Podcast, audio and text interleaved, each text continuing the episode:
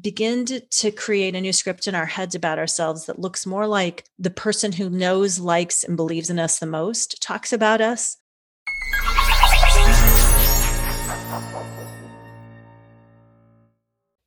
Hi, welcome back to Doc Working, the Whole Physician Podcast. My name is Gabriella Dennery, MD, one of the lead coaches at Doc Working, and I'm joined here today with Jill Farmer, the other amazing lead coach at Doc Working, and the owner and founder of Doc Working, Dr. Jen Barna, who brings us a question from one of our listeners. Gabriella and Jill, it is wonderful to be with you here again this morning, and it's great to have a terrific question from one of our listeners. This is a really interesting question. The question is Going all the way back to medical school, I feel like getting accepted was a fluke. I had friends who would have made excellent physicians, probably better than me, who didn't get in. And the listener goes on to say, I've been working in private practice as a board certified physician for years, but still, sometimes when I'm working, I imagine making a mistake and being outed as an imposter, like, she's a fake, the jig is up. Sounds like classic imposter syndrome, right? Until I started listening to your podcast, I never even questioned myself in this way of thinking. But now I'm wondering is there something I can do to break this pattern of thinking? Yeah, that's a fabulous question, beautifully said. And I don't think I've worked with a physician in 10 years now in my practice as a coach. This is Jill, that I haven't had somebody who either is experiencing or has experienced imposter syndrome. Both male and female physicians, surgeons, administrators, it's very common. It's just not always talked about. Everybody thinks they're the only one that is experiencing it. And lest we think that the reason we're experiencing imposter syndrome is because we're just not good enough, I think it's important for us to remember Serena Williams has said she too experienced imposter syndrome. So if somebody is amazing that we all look up to as that experiences it, I think it reminds us that it happens as humans and it's not particularly helpful, right? To put it simply in psychological terms, imposter syndrome is feeling like a phony, as though at any moment you're going to be found out to be a fraud, like you don't belong where you are, you only got there from dumb luck, as was so articulately stated in the question. And the only way to stop feeling like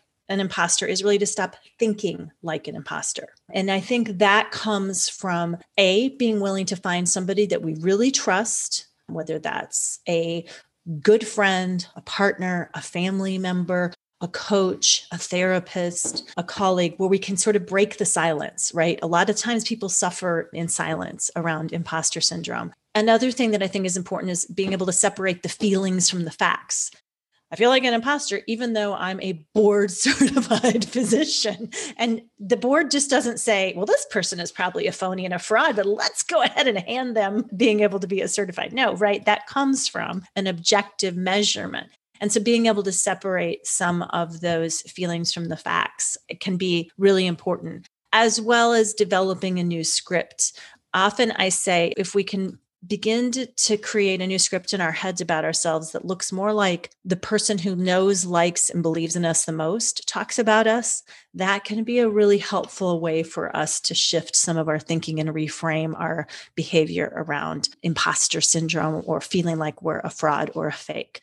Gabriella, what do you think about this subject that comes up a lot for physicians of imposter syndrome? Mm-hmm. I think the other thing that kind of gets a physician in trouble is comparing yourself to other people, which definitely adds to that. And I think it was brought up in the question itself. You know, other people look like they've got their act together, but I don't. Or maybe other people deserve to be here more than I am, et cetera, et cetera. That kind of comparison, which has been shown very clearly, that is just downright.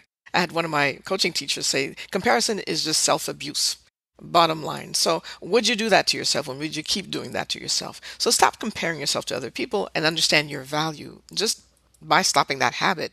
And as you said, Jill, writing a new script. And part of that new script uh, in working with clients, I will ask them often the question, well, what did you accomplish today? You know, what are your wins today? What did you accomplish this week? You know, if it's been a little while since we talked. Just to reframe, to change, I think, the headspace around talking about work or uh, whether I'm good enough or I've done enough, or compared to, you know, Dr. Joe sitting next to me who seems to know everything and can answer every question and keeps up with all the journal articles to read about everything there is to know about everything.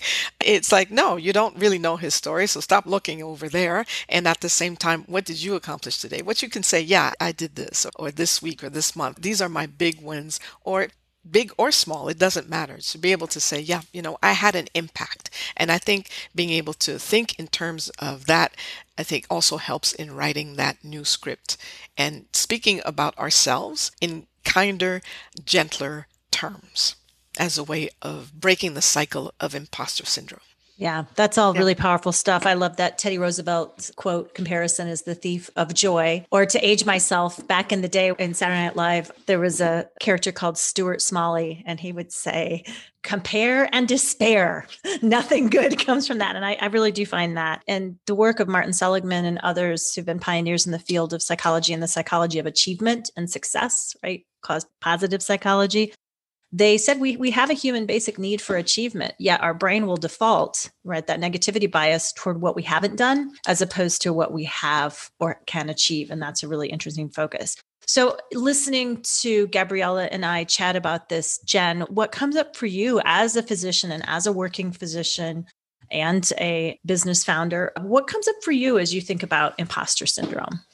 I think the first thing that comes up to me is that imposter syndrome is real. It seems like every physician that I have a conversation with, including some incredibly accomplished physicians who we've had the pleasure of speaking with for this podcast, on and off of the recording, I've heard people say that they experience imposter syndrome. I certainly do.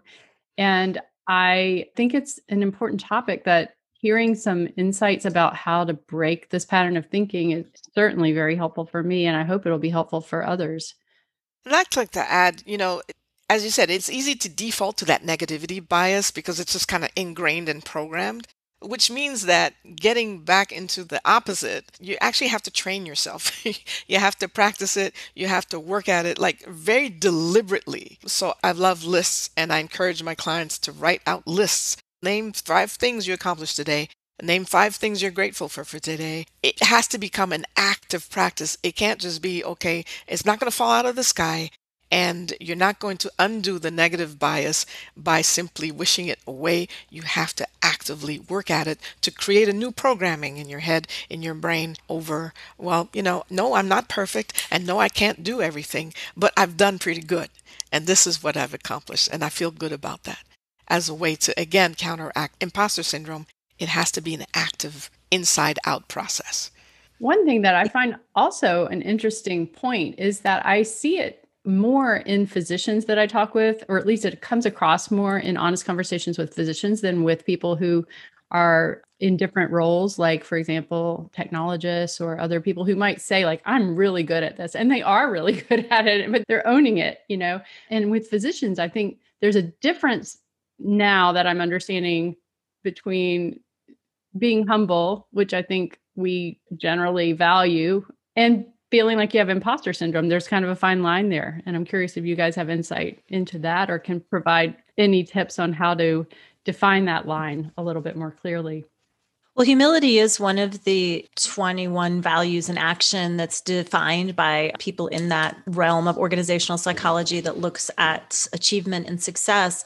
And so it's valuable, but then a lot of times humility becomes a cover story, right? It's like, where is it dialed up on the range? Is it at a five, which is a healthy humility, or is it dialed up at a 10, which then creates where the dial of confidence, right, gets dialed down to a zero? And so it's how do we blend those values in action in a way that allows us to be both humble and confident right? Those two things can coexist and they coexist beautifully. So I think to answer your question, I think that's very important. The other thing it's important to note psychologists tell us that, to your point, Jen, that imposter syndrome is more common in high achieving people, right? Uh, it's kind of uh, ironic, right? But it's more common in people who tend to be extremely high achieving. And so, because they're often surrounded by other high achieving people. And so then we get into the comparison thing and the patterns and the ruts that we've already talked about. Another thing that I think is important to think about just from the gift of what psychologists have told us around imposter syndrome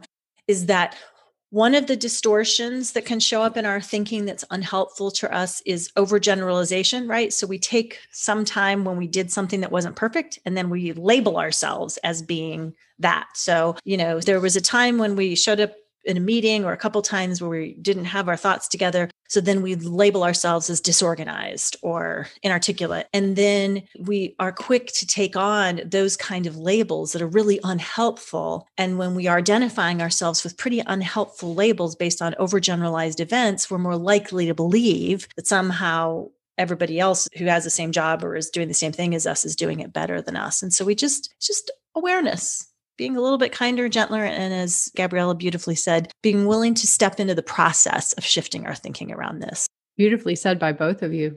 I really think that's extremely helpful advice and truly appreciate your expert insights guiding us. Well, Thank I you. think talking with Gabriella about just about anything is one of my favorite things. Is there anything else that you think we didn't get to on this or that we want to add, Gabriella, before we let everybody go? No, I think that covered it. I used to shared my violin teacher that it's good to be humble, but it's a waste of time to be modest because modesty means that you're kind of giving yourself an inferiority complex. But humility, really, by definition, is about standing in your own power and your own worth.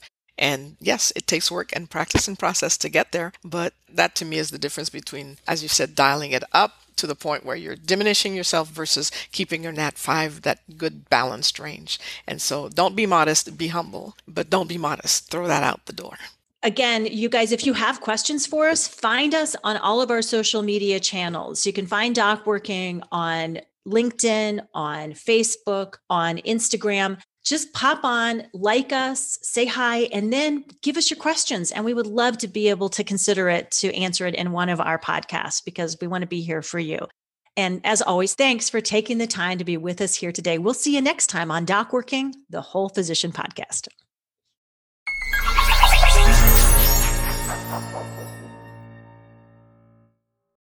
Hello, and thank you for listening. This is Amanda Taryn. I'm the producer of the Doc Working Podcast. If you enjoyed our podcast, please like and subscribe. We would also love it if you checked out our website, which is docworking.com.